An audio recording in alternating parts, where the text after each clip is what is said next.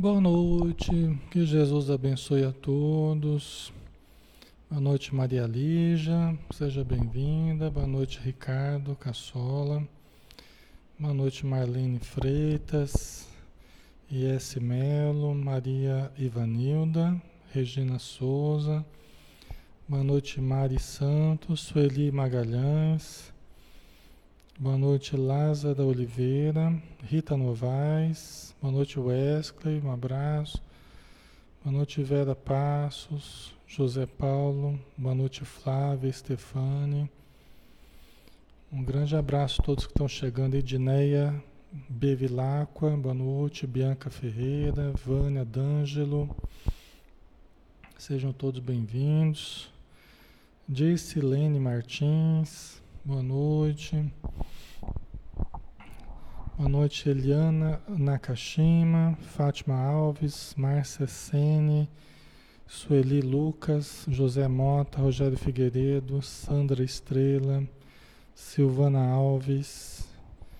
Um grande abraço, pessoal. Todos que estão chegando aí, sejam bem-vindos, tá? Nós já vamos começar o nosso estudo. Já é praticamente 8 horas, né? 8 horas já, tá? Então, boa noite a todos aí. Clarissa Costa, Lídia Barreto, Paula Rocha, Márcia Regina. Vamos lá. Vamos fazer a nossa prece então, para nós começarmos, né? Vamos juntar os nossos pensamentos. Vamos unir os nossos sentimentos, as nossas energias e vamos direcioná-los ao nosso Mestre Jesus. Querido Mestre, Obrigado, Senhor, pela bênção de estarmos juntos novamente, de podermos estudar, de podermos aprender e aplicar. Obrigado, Senhor, pela oportunidade de cada dia, pela oportunidade de abrirmos os olhos pelas manhãs e podermos observar a criação do nosso Pai, cheia de formas, cores, luzes, cheia de aromas cheio de pessoas amigas com quem podemos conviver, tanto na família quanto na sociedade. Obrigado, Senhor, por termos a doutrina espírita, por podermos compartilhar da tua mesa bendita, de amor, de paz, de luz, analisando os conceitos elevados que vêm do alto, trazido por essas mãos abençoadas do nosso querido Divaldo e através de tantos irmãos espirituais que falam por suas mãos. Que a tua luz, Senhor, se irradie em direção a todos os lares, envolvendo em todos os ambientes todas as pessoas que aqui estão e também os seus familiares. Obrigado por tudo, Senhor. Conduz-nos hoje e sempre, e que assim seja. Muito bem, pessoal. Meu nome é Alexandre Camargo. Estou aqui em nome da Sociedade Espírita Maria de Nazaré, aqui de Campina Grande. E todas as quintas-feiras nós estudamos o livro Ser Consciente de Joana de Anjos, que é um estudo de psicologia transpessoal na visão espírita. Né? Então vamos lá, vamos estudar. Nós estamos no comecinho ainda, no primeiro capítulo, né? E estamos analisando o tópico amadurecimento, o homem psicológico maduro. Nós já falamos do amadurecimento afetivo e nós estamos agora tratando do amadurecimento mental, né? que vem após o amadurecimento afetivo. Tá? E vocês se lembram, né? O que, que marca mais o amadurecimento afetivo? Vocês se lembram? Fazer uma prova, hein? No final do estudo vai ter uma prova, hein? Todo mundo vai fazer. Falar que vai fazer a prova não fica mais ninguém aqui na sala, né? Mas o que, que marca mais do amadurecimento afetivo? Qual que é o ponto mais importante? Vocês se lembram? É? Qual que é o ponto X ali do amadurecimento afetivo? O grande ponto de, de mutação, vamos dizer assim, né? que é aprender a amar. Vocês se lembram? É o grande ponto de mutação, né? Quando nós realmente amadurecemos, é quando nós aprendemos a amar. Tá? Quando a gente sai da expectativa de receber o amor do outro e passamos nós a darmos ao amor aos outros. Né? Aí nós realmente conseguimos avançar. Né? Nós estamos no estudo 11 tá? do livro Ser Consciente de Joana de Ângeles, através de Divaldo. Né? Então a gente falava a respeito do, do amadurecimento mental, né? que se adquire pela emoção e pelo conhecimento que discerne os valores constitutivos da filosofia existencial. Amplia as perspectivas da realização completadora. Né? Então, quando a gente amadurece mentalmente, isso nós fazemos pela, pela união entre a emoção e o conhecimento, né? principalmente o conhecimento que discerne os valores que constituem a nossa filosofia existencial. Né? Vocês se lembram? Quando a gente começa a, a, a unir pensamento e sentimento e começamos a analisar que filosofia existencial nós estamos seguindo. Né? Então, isso aumenta nossas chances da aquisição da planificação. Tá? Isso aumenta a nossa chance de nos planificarmos. Tá? Quando a gente começa a analisar que filosofia existencial a gente está seguindo. Né? Materialismo, estamos seguindo o espiritualismo, estamos seguindo o hedonismo, né? Só a busca do prazer, o que, que nós estamos seguindo? Tá? Então nós vamos analisando e vamos mudando, né? Aí ela diz aqui: somente após lograr o amadurecimento afetivo, consegue o mental, por encontrar-se livre dos constrangimentos e das pseudo-necessidades emocionais. Olha que interessante. Somente após o amadurecimento afetivo a gente consegue o mental. Vocês entenderam? Primeiro nós precisamos conseguir o amadurecimento mental. Se nós quisermos, ou desculpa, nós precisamos conseguir o amadurecimento é, é, afetivo. É, ou seja, precisamos exercitar o amor. Por quê? Porque sem o amadurecimento afetivo, nós não conseguimos amadurecer mentalmente. Por isso que a criança, a criança que vai recebendo o amor dos adultos, né, Do, dos responsáveis, ela, ela vai se sentindo mais segura, ela vai se sentindo mais cuidada, né? Então ela vai tendo uma segurança dentro dela que ela está sendo amada. Né? Quando nós temos certas necessidades emocionais satisfeitas, nós vamos ficando mais tranquilos porque sabemos que estamos sendo aceitos, estamos sendo identificados, estamos sendo amados, admirados, estamos sendo livres e úteis. Essas são seis necessidades básicas para uma boa estruturação, que a gente fala estruturação do ego. Né? Então, quando nós recebemos esses cuidados, quando recebemos a orientação, a proteção, então nós nos sentimos mais tranquilos. E vamos aprendendo a fazer isso também, a amar também. Né? Nós vamos saindo do nosso egocentrismo e vamos aprendendo a amar, porque nós estamos nos estruturando bem, né? em termos de, de, de ego, que a gente fala. Né? Então, Nesse processo de nós nos estruturarmos, de nós entrarmos em contato com a realidade do mundo de fora, o ego nos permite entrar em contato com a realidade do mundo de fora. Por isso que é importante nós estruturarmos bem o nosso ego. Né? Porque é através do ego que nós vamos interagir com o mundo de fora. Tá? Se nós não sentimos essas necessidades satisfeitas, nós não nos sentimos identificados, nem amados, nem aceitos, nem admirados, nem livres, nem úteis. Nós passamos a inchar o ego, né? passamos a buscar isso de qualquer maneira socialmente, seja na família, seja no ambiente social mais amplo. Certo? Então a gente exagera na busca de ser identificado. Ó, oh, eu existo, eu estou aqui. A gente exagera na busca de ser amado, a gente exagera na busca de ser aceito, a gente exagera na busca de ser livre, de ser admirado e de ser útil. Aí a gente cai numa série de problemas que são todos os problemas que nós temos hoje, eles são advindos disso, do inchaço do ego, tá? A Joana de Ângeles diz que todos os defeitos que nós estudamos, os problemas, os defeitos sociais que nós temos, é, orgulho, vaidade, egoísmo, tal, tal, tal, todos são os filhos diletos do ego.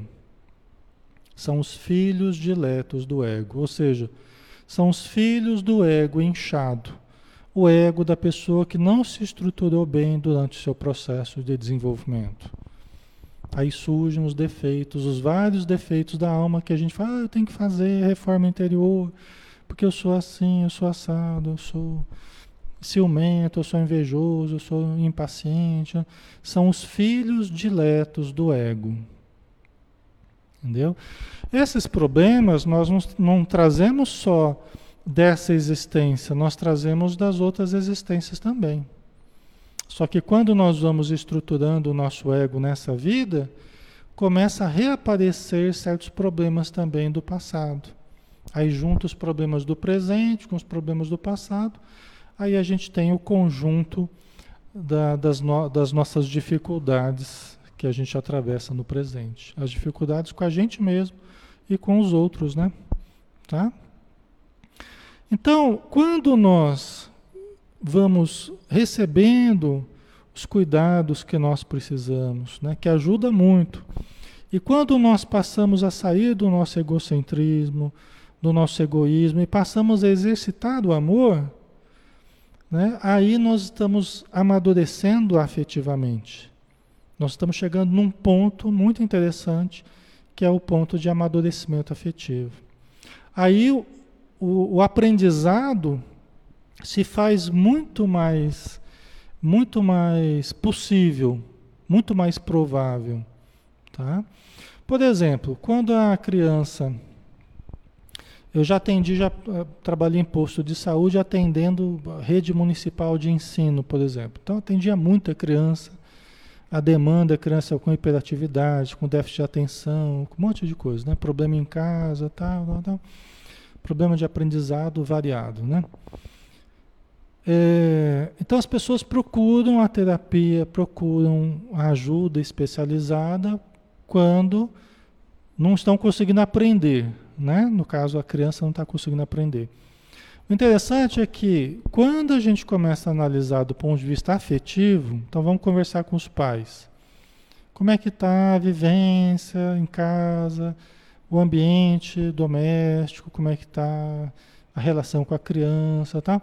Aí começam a surgir os problemas que a criança está passando. Os pais estão brigando muito, os pais não dão atenção para a criança, ficam o dia inteiro fora, a criança fica cuidada por, por empregadas domésticas ou fica numa creche, logo cedinho, com pouca idade já foi jogado numa creche.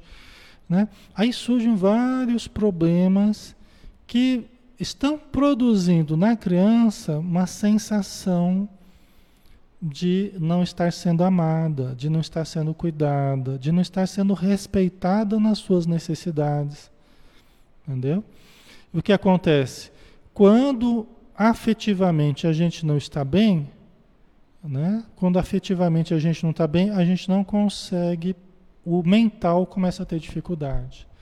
É como se o emocional, o, o afetivo, o emocional, fosse o, o, a estrutura do edifício, né? a estrutura do edifício, o esqueleto do, do edifício, que depois o mental você vai encher de tijolinhos ali, você vai preencher aquele edifício. Né?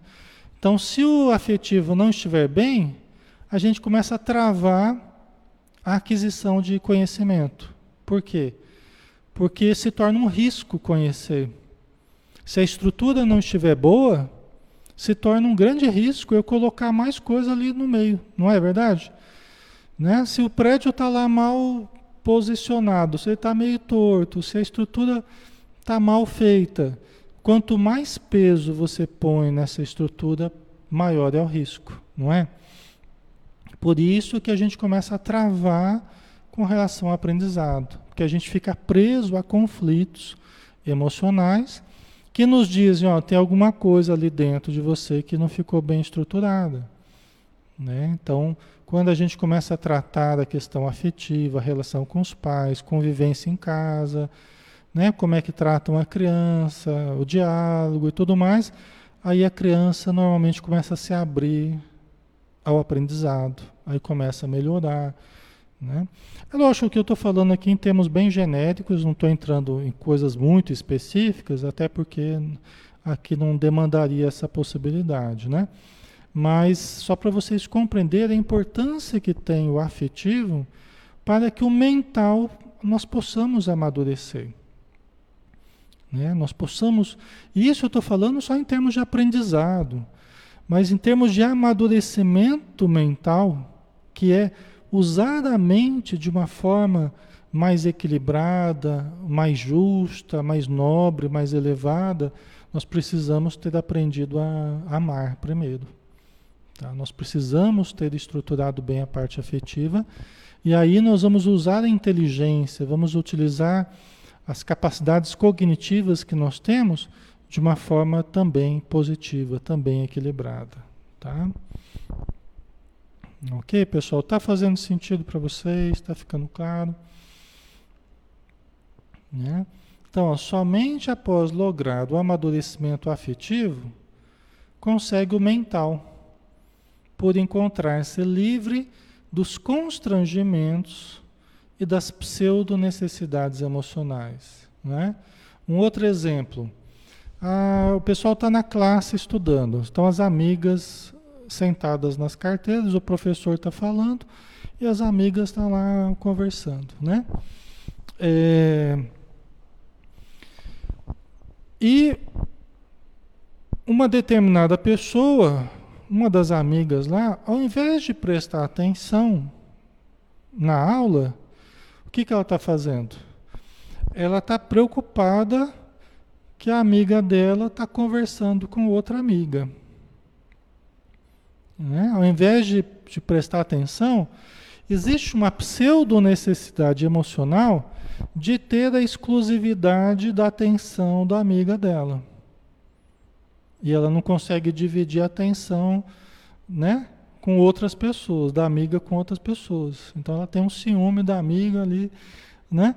Então veja que é uma questão afetiva, é uma questão de pseudo necessidade emocional. Por que pseudo? Na verdade ela não precisa. Mas ela sente essa necessidade de ter a exclusividade do outro, da outra, da amiga ou do amigo. Vocês entendem? E isso faz ela desfocar. Aqui eu estou falando de uma certa situação, poderia ser qualquer outra. Isso desfoca ela daquilo que ela deveria estar focada. Quer dizer, uma pseudo-necessidade afetiva acaba tirando a, a, a prontidão dela para o aprendizado. Quantas vezes isso acontece nas escolas, universidades e né, por aí afora? Ou nos Facebook da vida, ou nos WhatsApp, no WhatsApp ou qualquer outro recurso, não é? Ao invés de nós estarmos com prontidão para o aprendizado, nós estamos presos a necessidades, carências afetivas. Eu estou tentando chamar a atenção dos outros. Oh, quantas vezes entram pessoas aqui no estudo, ao invés de sentar aqui e, e escutar a pessoa começa, oh, eu estou aqui, gente, olha para mim, conversa comigo, fala comigo. Porque está vivendo necessidades afetivas. Não estou dizendo que não é real, mas estou dizendo, explicando o fenômeno que acontece. Não é? Vocês entendem? Porque estão existindo necessidades afetivas que estão tirando a capacidade da pessoa de focar, de aprender, de ouvir, de refletir. Né? Elas acabam se sobrepondo a, a questão mental, a questão do aprendizado e tudo mais. Tá? Certo? Mas para tudo isso tem jeito, né, pessoal? E o jeito é a gente se conhecer, a gente se tratar, né? A gente melhorando afetivamente principalmente, como a gente viu aqui, a gente aprendendo a amar, né? Porque aprendendo a amar, a gente vai também recebendo o amor do outro, nós vamos nos equilibrando devagarzinho, né? E as coisas vão melhorando na nossa vida, né? Então, continuando, a conquista da razão é relevante por ser o princípio ordenador responsável pela formação do discernimento que reúne em um só conjunto as diferentes conquistas intelectuais, a fim de que possa utilizar o pensamento de maneira justa, real e compatível com a consciência. Né? Então, gente, a razão é extremamente importante. Né? A razão é uma das possibilidades do, do ego. Né? Nós vamos estruturando o nosso ego nessa vida isso equivale a dizer, nós vamos estruturando a nossa razão, né? nós vamos entrando em contato com o ambiente, nós vamos compreendendo o mundo em que estamos vivendo. Vocês vejam que eu estou falando do espírito que reencarna, né? Então ele vai, ele passa os primeiros, os primeiros anos e começa a entender devagarzinho o mundo em que está vivendo. Então vai entrando em contato com, com o ambiente, né? Vai compreendendo esse ambiente. Veja que vai surgindo a razão devagarzinho. Vai surgindo a palavra, né, o entendimento, o discernimento. Devagarzinho a gente vai, a gente vai desenvolvendo isso tudo. Né? Isso é muito importante né, é, porque vai organizando o nosso pensamento. É um princípio ordenador que vai colocando ordem no, no, nos nossos pensamentos. Né? A razão ela vai organizando o nosso pensamento, né? E é responsável pela formação do discernimento. O que, que o discernimento faz, né? O discernimento entre o certo e o errado, o bom, o mal, o saudável, o patológico. A gente vai aprendendo a discernir. Né? A gente vai aprendendo a separar as coisas. Né? É extremamente importante isso.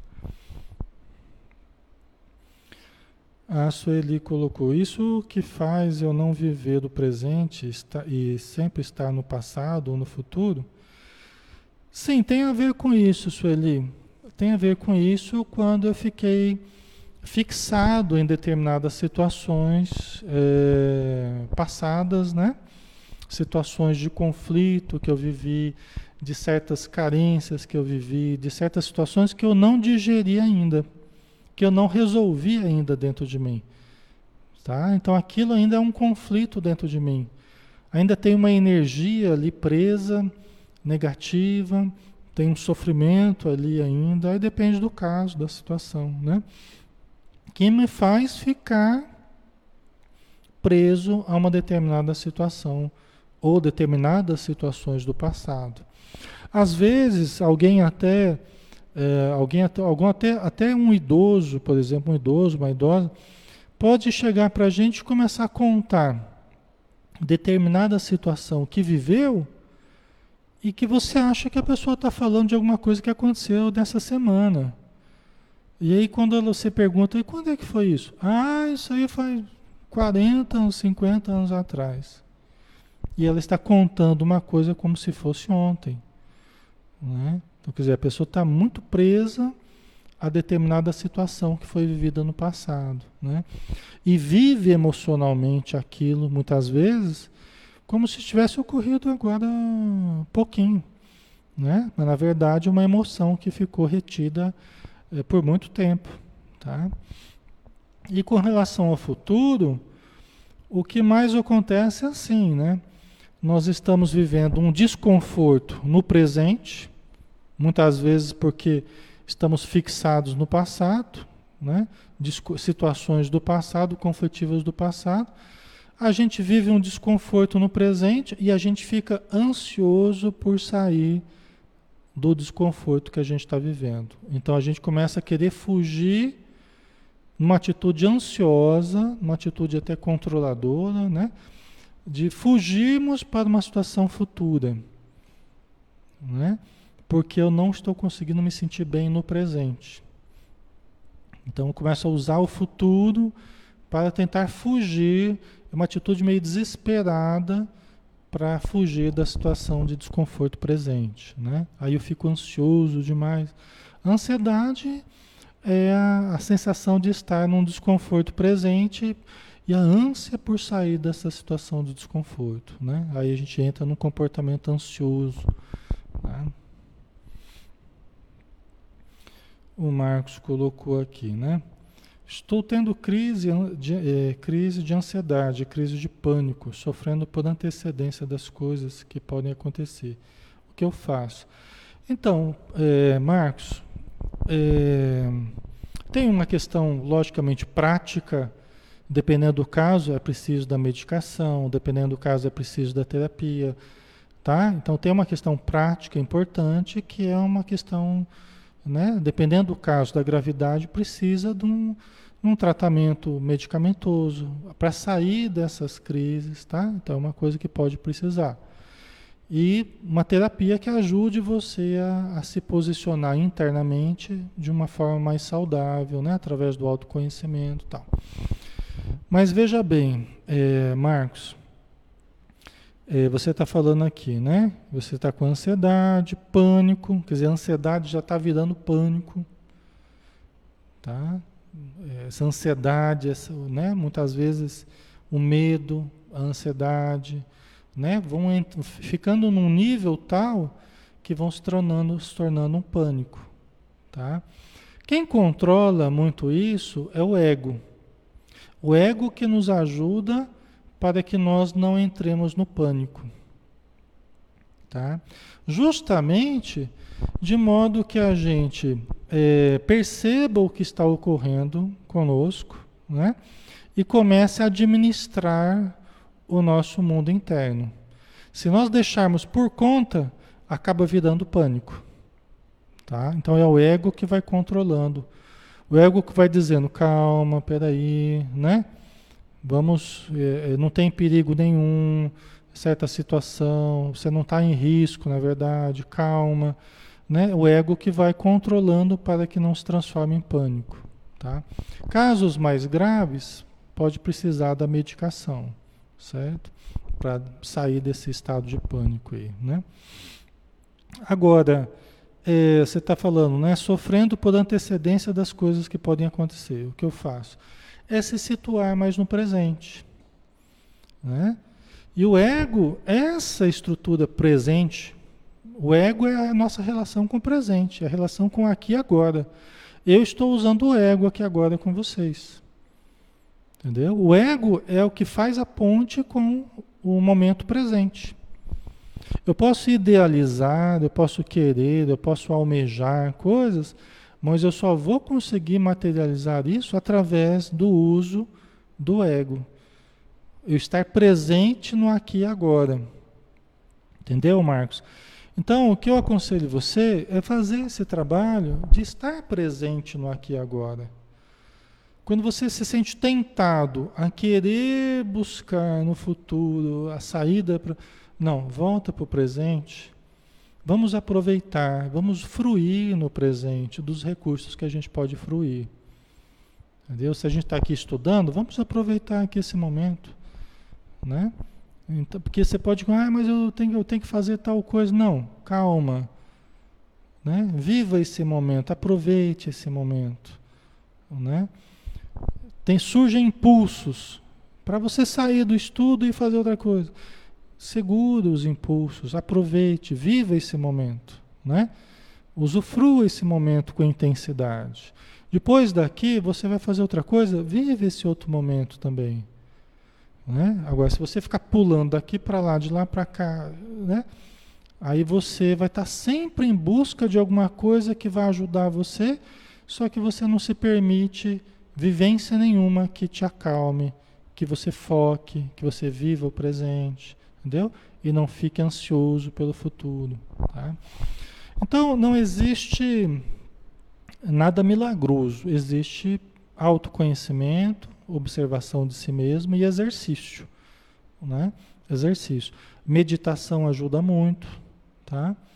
Acalmar a mente, justamente porque os nossos pensamentos ficam pulando de galho em galho, como se fosse um macaco louco, né? Então tem que acalmar a mente. O relaxamento eu uso muito com os pacientes, né? Para ajudar a tirar do pânico. É, a relação com o corpo ajuda muito. Entendeu? A relação com o corpo. Estabelecer uma relação com o corpo. Atividade física ajuda muito. Né? E um bom relaxamento, isso também ajuda para ir saindo do estado da, das crises de pânico. Tá? Ok? Tem outras coisas, né? Mas a gente está falando que a gente está lembrando aqui. Ok. E aí tem a questão também espiritual, né? A pessoa que é muito sensível, às vezes ela começa a sentir, a sensível mediunicamente, às vezes a pessoa é muito sensível mediunicamente, né? É, então ela sente, ela detecta certa presença e aquilo se converte imediatamente em desconforto. Né? E aí, para sair daquele desconforto, a pessoa está vivendo um desconforto que ela não sabe de onde que vem. O pânico acontece muito isso, né?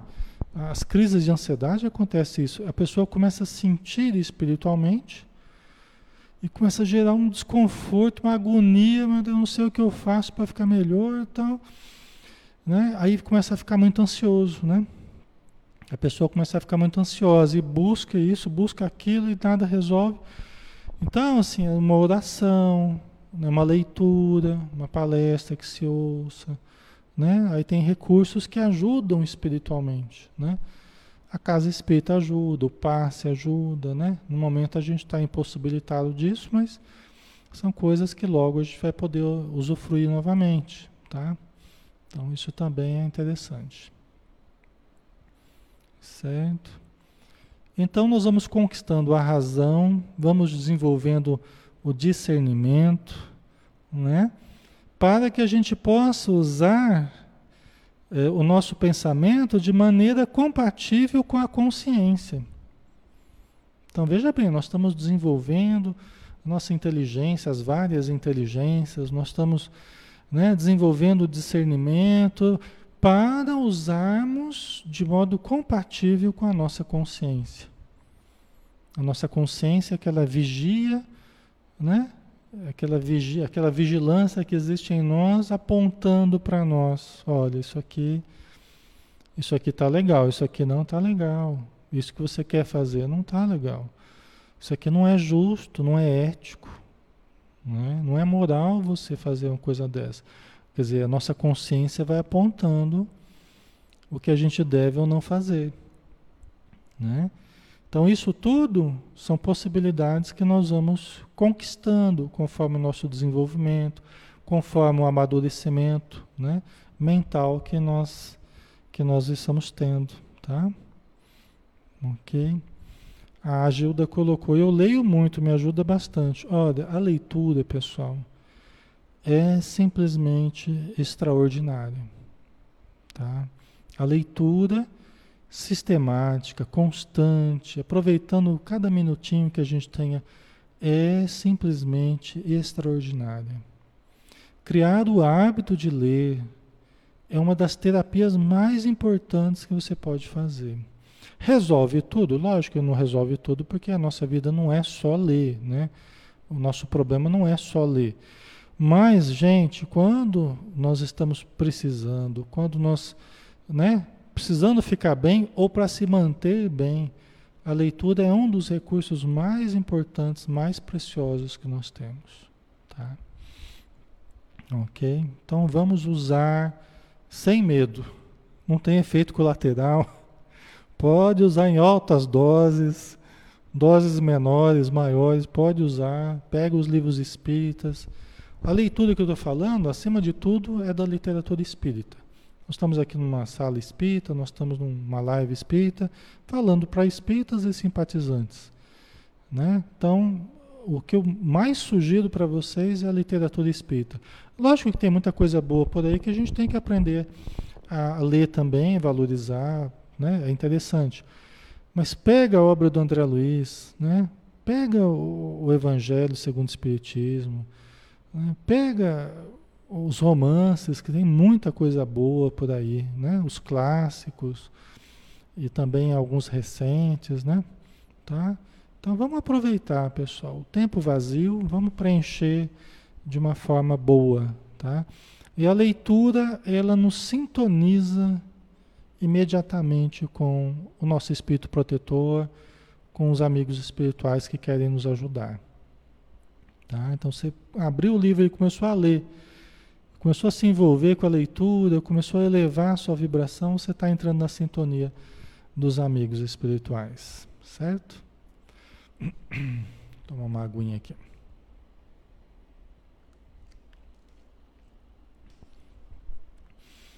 Então vamos lá, vamos continuar. A razão proporciona a superação do fenômeno infantil da ilusão, da fantasia, responsável pelo sofrimento, em se considerando a impermanência e todos os acontecimentos e aspirações físicas. O que quer dizer isso aí, pessoal? A razão, que a gente estava falando da importância da razão, né? Então você imagina a criança que está desenvolvendo a razão. Ela está entrando em contato com a realidade. É sofrido, é doído, né? Se nós formos, formos lembrar das fases que nós vivemos, a gente vai lembrar da época que a gente foi entendendo como é que funcionava certas coisas. Algumas coisas que não existiam, que a gente acreditava que existia, Papai Noel, Coelhinho da Páscoa, fada do dente qualquer outra coisa, né? E a ilusão, a fantasia, a ilusão foi sendo substituída pela realidade. Tem até um filme que se chama, um filme antigo aí dos clássicos, né? Acho que é História Sem Fim, né? História Sem Fim, do Apuleio lá, do, daquela criança. É um filme que simbolicamente ele retrata o período da criança de saída da ilusão onde o mundo da ilusão, da fantasia da criança está ruindo. Vocês se lembram desse livro? História Sem Fim? Né? O mundo dela está ruindo, porque ela está crescendo. Né? Então, o contato dela com a realidade está aparecendo e as ilusões estão se desfazendo. É? Só que, de certo modo, mesmo nós adultos, muitas ilusões continuam. Algumas vão se desfazendo ao longo do tempo, mas muitas vão continuando. Por exemplo, uma das maiores ilusões é a ilusão de que só existe matéria. Ora, nós somos espíritos imortais. Nós mergulhamos na matéria aqui para evoluir. Mas eu posso passar minha vida inteira levando essa ilusão, a ilusão de que só existe matéria. Eu sou o meu corpo, eu vou morrer, vai acabar e tal, e eu vivo essa ilusão a vida inteira. Ok? Então, tem muitas ilusões. A ilusão que eu tenho que controlar tudo e todos é uma ilusão. Eu não preciso fazer isso. Entendeu? Eu preciso ter tudo para eu ser feliz. É uma outra ilusão. Não preciso ter tudo para eu ser feliz. Eu preciso ter o necessário. Não preciso ter tudo. Né? Ok? As pessoas colocam várias ilusões. E a criança tem um período que ela é um período mágico, né? A criança, na ilusão dela, ela acha que as coisas acontecem de uma forma mágica. Que é só ela querer que aparece. Por quê? Porque ela passou um longo período em que ela manifestava certas necessidades, certas carências, certos desejos, e logo o adulto dava para ela o que ela queria. E às vezes até sem deixar que ela viva nenhuma frustração. Isso é ruim. A criança que não vive nenhum tipo de frustração, ela cresce imatura, né? porque ela vai ter durante a vida dela muitas frustrações. Então ela precisa aprender também a lidar com certos nãos, com certas faltas, com certas carências. É normal que acontece isso, né? que aconteça isso. Então os pais que super protegem, os pais que querem dar tudo que eles não tiveram, os pais que querem se compensar, né, que estão se projetando sobre os filhos, muitas vezes eles cometem esse erro, né, de exagerar na dose, aí a criança vive como se vive numa ilusão intermina, né? Uma ilusão que não termina, achando que a vida vai ser esse mar de rosas indefinidamente. E não vai ser. As provações virão, as frustrações virão e muitas coisas, as tempestades virão. Não é assim, pessoal? Né? Isso faz, é, é uma das coisas que nós vamos entendendo com o tempo que as ilusões vão se desfazendo, é saber que a nossa vida não vai ser um mar de rosas. Ok? Essa é uma das grandes ilusões que a gente carrega. Outra ilusão. Ah, eu não quero problemas na minha vida. Eu não quero problemas. Eu procurei Espiritismo para acabar com os meus problemas. Aí eu ouvi no Espiritismo que a gente não vai acabar com os problemas. Que resolvidos alguns problemas, outros surgirão. E que a questão não é a gente viver sem problemas. A questão é a gente criar condições para aprender a administrar, resolver problemas que surjam. E que a tendência não é eles acabarem, a tendência é eles continuarem surgindo e cada vez que eu resolvo, cada vez que eu aprendo, cada vez que eu vivo, eu vou melhorando como pessoa. Né? Se eu souber administrar os problemas que surjam, correto? Mas tem muita gente ainda que vive a ilusão, não, eu não quero problemas, Deus me livre problemas, estou fugindo de problema, né? Só que é, muitas vezes nessa de fugir de problemas, a pessoa começa a criar outro problema muito maior, que é que a pessoa não evolui. A pessoa não participa, não se envolve, não se compromete, porque ela não quer problemas. E ela acaba vivendo o maior de todos os problemas, que ela não se desenvolve. Quem não se envolve, não se desenvolve. Ok? Quem não se envolve, não se desenvolve. Então a gente acaba criando e mantendo o maior de todos os problemas, que é o nosso não desenvolvimento. O nosso não desenvolvimento. É o maior de todos os problemas que a gente poderia ter. Entendeu? Então, para fugir, fugir de problemas, a gente acaba caindo nesse grande problema, que é o não desenvolvimento. Tá? Então, eu estava falando é, das ilusões, não é? A criança ela vai saindo, né? E o adolescente, e o adulto, e nós vamos saindo da ilusão. Isso se prolonga para a vida inteira, né? É, mas aquele mundo da criança vai ruindo. Aquele mundo, da, aquele mundo mágico, que era só ela querer, só ela pedir que os pais já, já davam para ela. Aquilo vai ruindo né, com o tempo. E ela vai entendendo que ela vai precisar se esforçar para as coisas, que o dinheiro não surge de forma mágica, que o dinheiro é fruto do trabalho, entendeu? Que o afeto não vai surgir de uma forma mágica, que o afeto é fruto de um envolvimento, de um conhecimento que você vai tendo, né? De uma relação que você vai construindo com as pessoas, ok?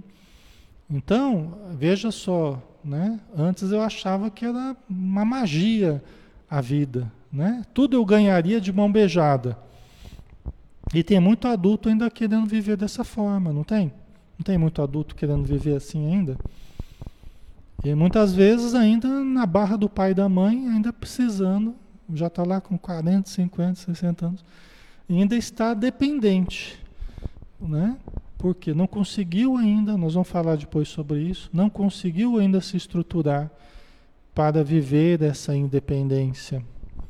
Entendeu?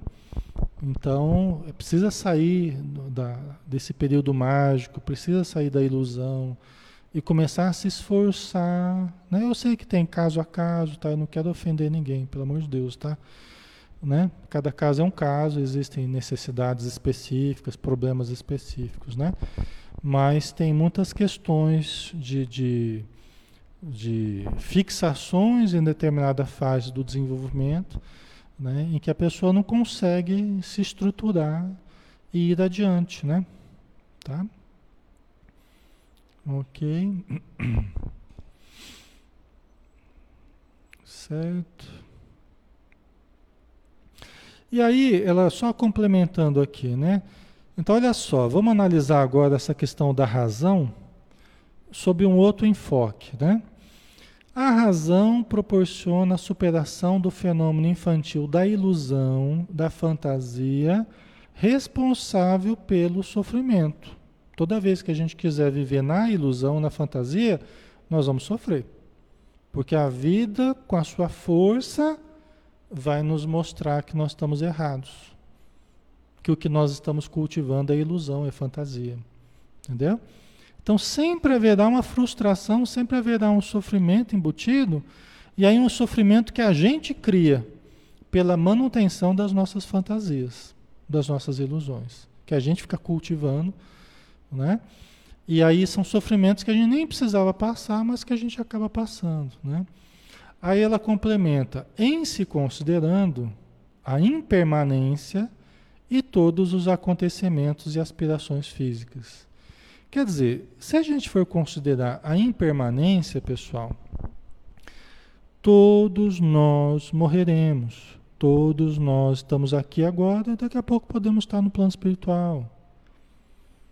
Se eu guardo a ilusão de que a minha vida vai ser eterna aqui na matéria, e às vezes a gente vive aqui como se a gente fosse viver eternamente na matéria, né? sem estudar a vida espiritual, sem querer saber, sem querer melhorar, né? como se não tivesse consequência nada do que a gente fizesse. Então, considerando a impermanência, né? se nós entendemos a impermanência da nossa vida aqui, Aí, para sair da ilusão, precisamos estudar vida espiritual, precisamos amadurecer reflexões sobre a questão do espírito, concordam? Né? E também todos os acontecimentos que fazem parte da vida. Hoje eu estou relativamente jovem, né? amanhã posso estar, quer dizer, daqui a algum tempo tudo se transforma. Né? Daqui a alguns anos, minha saúde pode estar diferente, meu corpo pode estar diferente e tudo mais. Hoje eu posso ter recursos, amanhã eu posso não ter. Né? Então eu preciso me preparar para as mudanças, eu preciso me estruturar para os acontecimentos da vida.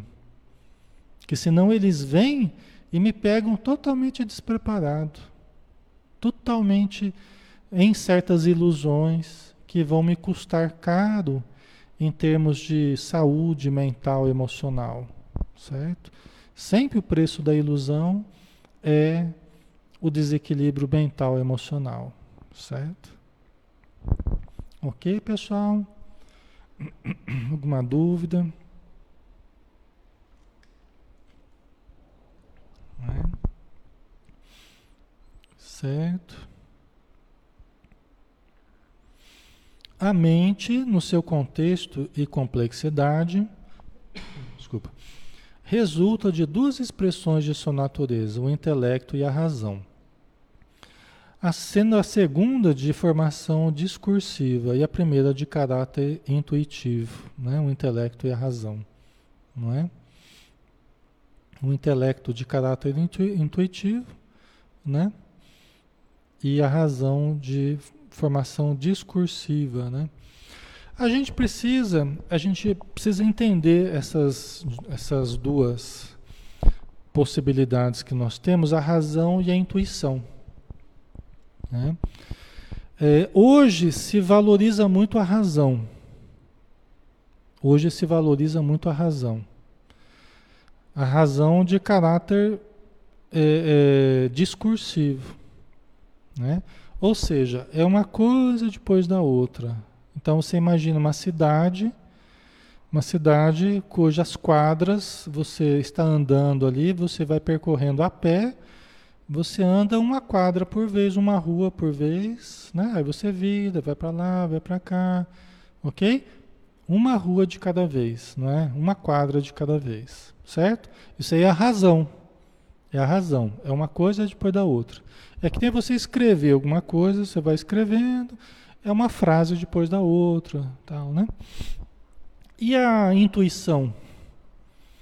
A intuição é como se você subisse num prédio e você olhasse lá para baixo e você visse todas as quadras ali embaixo num relance, você, num olhar, você vê todas as quadras que você percorreu antes, num relance.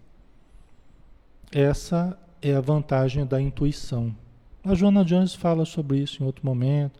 A gente vê os espíritos falando sobre a intuição que de futuro nós teremos muito mais, né? Nós precisamos desenvolver muito mais a intuição, né? A razão é uma coisa, a razão já foi importante, né? A razão já foi muito importante, mas nós precisamos daqui para frente e precisaremos cada vez mais da intuição.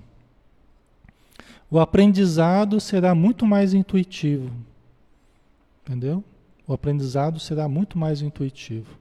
E aqui eu não estou falando mal da razão, estou falando que a razão tem tido a sua importância, mas ela não dá conta das grandes visões da vida, justamente pela característica é, discursiva dela.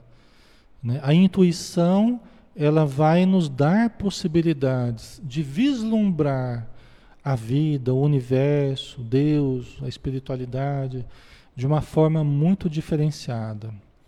Por exemplo, a obra do André Luiz é muito intuitiva. Ela chama muito a gente para áreas muito elevadas do nosso ser, onde a intuição, né, a, a imagem do, do, da, das situações espirituais, elas vão surgindo como flashes na nossa mente e cada vez será maior isso, pessoal. Tá? Ok?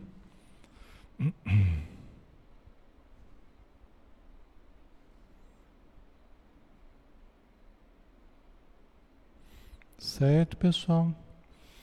Não é?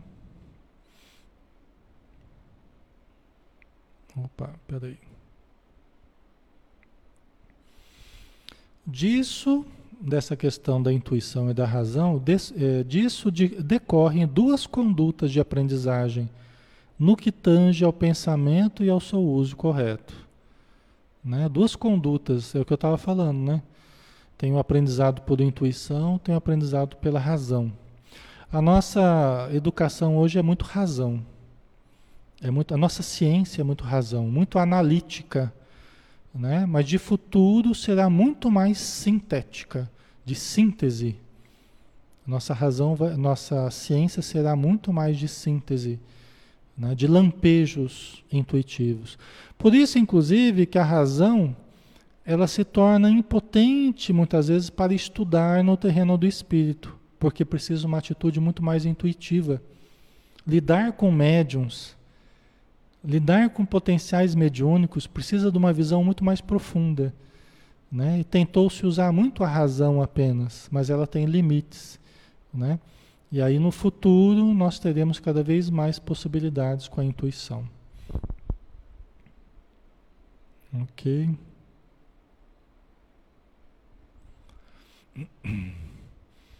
Certo, vamos lá. Estamos quase terminando já por hoje, pessoal. Nosso horário também já está avançando, né? Vamos ver se a gente termina isso aqui por hoje, né? Ainda hoje. Pensar acertadamente é uma meta elevada, porque nem todo ato de pensar corretamente o é, face à interferência dos desejos e supostas necessidades. Assim, a concentração nos objetivos ideais distinguidos dos imaginados, leva à correção do pensamento. Gente, nem todo ato de pensar acertadamente, é, nem todo ato de pensar corretamente ou é. Né? Nem sempre a gente está pensando de forma correta. Tá? Por exemplo, um simples exemplo aqui, né? É, você chega no mercado e você e você começa a fazer compra, né?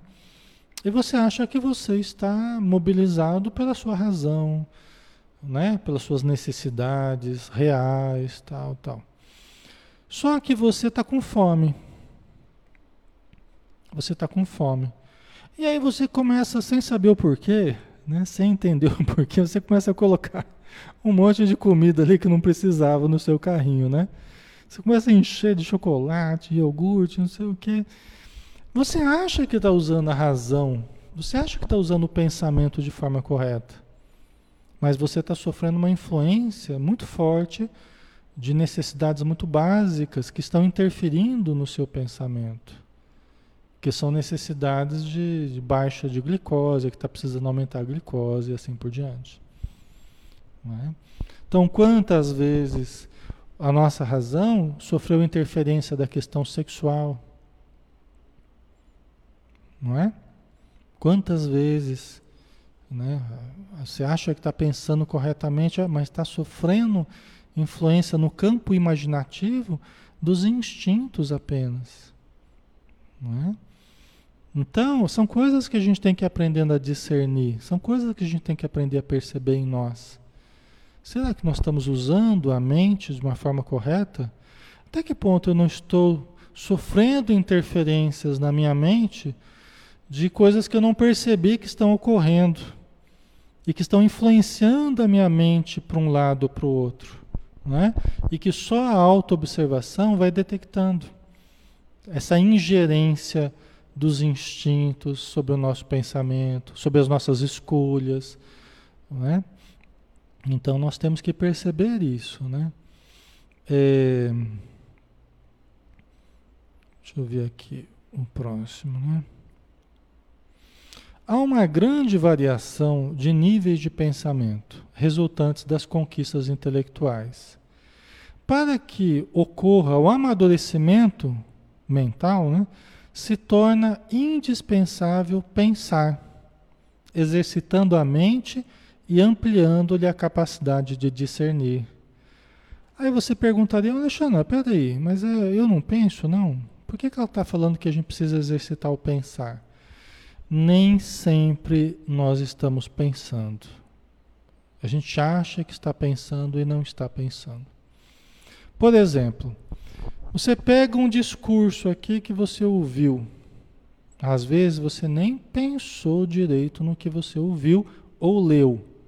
E você já vai e passa para frente. Você pegou um discurso aqui, você pegou um escrito aqui, você pegou um áudio aqui, Pegou daqui e passou para lá. Aí você fala assim, ó, eu só estou vendendo do jeito que eu comprei. Não é assim que as pessoas falam? Ah, mas é verdade? Não sei se é verdade. Só estou vendendo do, do, jeito que eu no preço que eu comprei. Né? Ou seja, eu não estou acrescentando nem tirando nada, porque justamente eu não parei para pensar. Eu não parei para analisar. E aí, principalmente, a gente tem que parar aquele, usar aqueles três crivos do Sócrates lá, né? Vocês lembram aqueles três crivos lá? Isso que eu estou passando para frente é verdade? Não é? Isso que eu estou passando para frente vai ser útil para alguém? Isso que eu estou passando para frente, né? É uma atitude bondosa minha passar isso para frente? É uma atitude positiva, bondosa, né? caridosa. Então, assim, aí a gente vê que muita coisa que a gente lê, ouve, escuta, tá, a gente não está fazendo o trabalho de digerir dentro da gente, até porque logo já vem uma outra coisa, depois vem uma outra e vem uma outra, e aí só estou pegando daqui e passando para lá, como material de exportação, né? Quer dizer, eu pego daqui e mando para lá. Eu não trouxe aquilo para dentro de mim para digerir, para analisar, para pensar, né? E isso é uma coisa que a gente precisa cuidar e é o que ela está dizendo aqui, né? Para que ocorra o amadurecimento, se torna indispensável pensar, exercitando a mente e ampliando-lhe a capacidade de discernir. Emmanuel fala assim para a gente, naqueles livrinhos dele, que aborda o Evangelho, né? Ele fala assim, olha, nós, nós deveríamos parar e pensar assim, o que faria Jesus no meu lugar? Como é que Jesus entenderia esse problema aqui? Fala, Alexandre, mas a gente vai colocar Jesus em tudo agora? E por que não? Não é?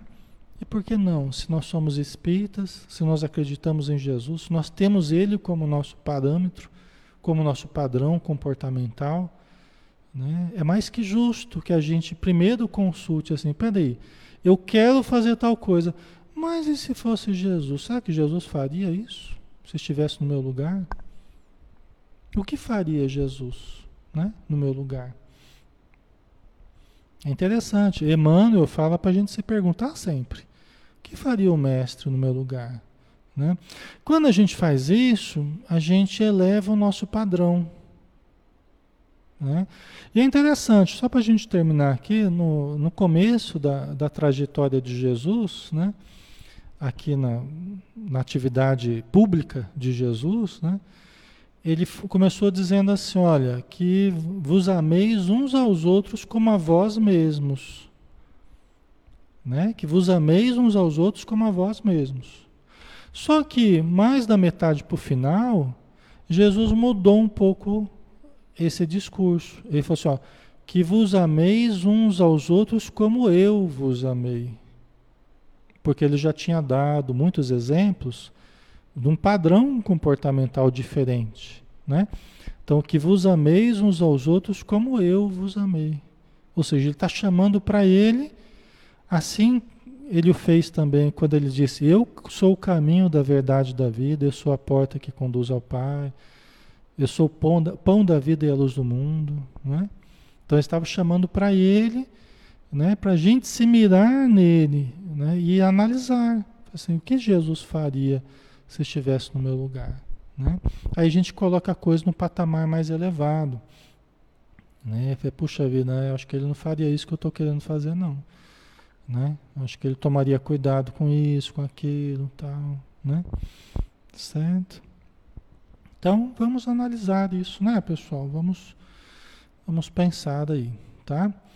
Nós falamos a respeito do amadurecimento mental, né? Nós terminamos aqui o amadurecimento mental, o que nos predispõe e o que abre possibilidades para o próximo nível, a próxima etapa, que é o amadurecimento moral. Então, primeiro o afetivo, depois o mental, agora vem o moral, o amadurecimento moral. Né? E aí na semana que vem nós vamos falar sobre o amadurecimento moral. Vamos estudar a questão moral, tá? Certo? Então vamos lá, né, pessoal? Eu queria, no finalzinho aqui, eu queria ler para vocês, se vocês me permitirem.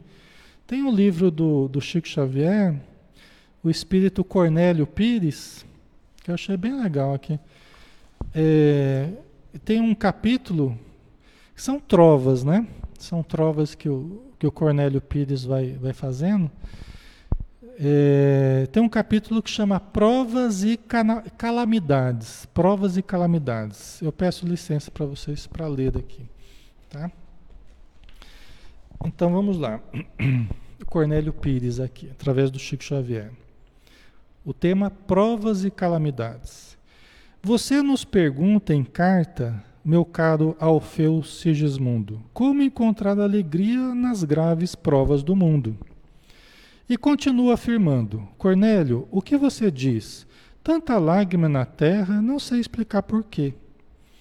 Basta ler, ouvir e ver nos campos de informação, e a gente sofre pensando em tanta tribulação. É guerra que não se acaba, é desespero alastrando, é clima destemperado, calamidades em bando.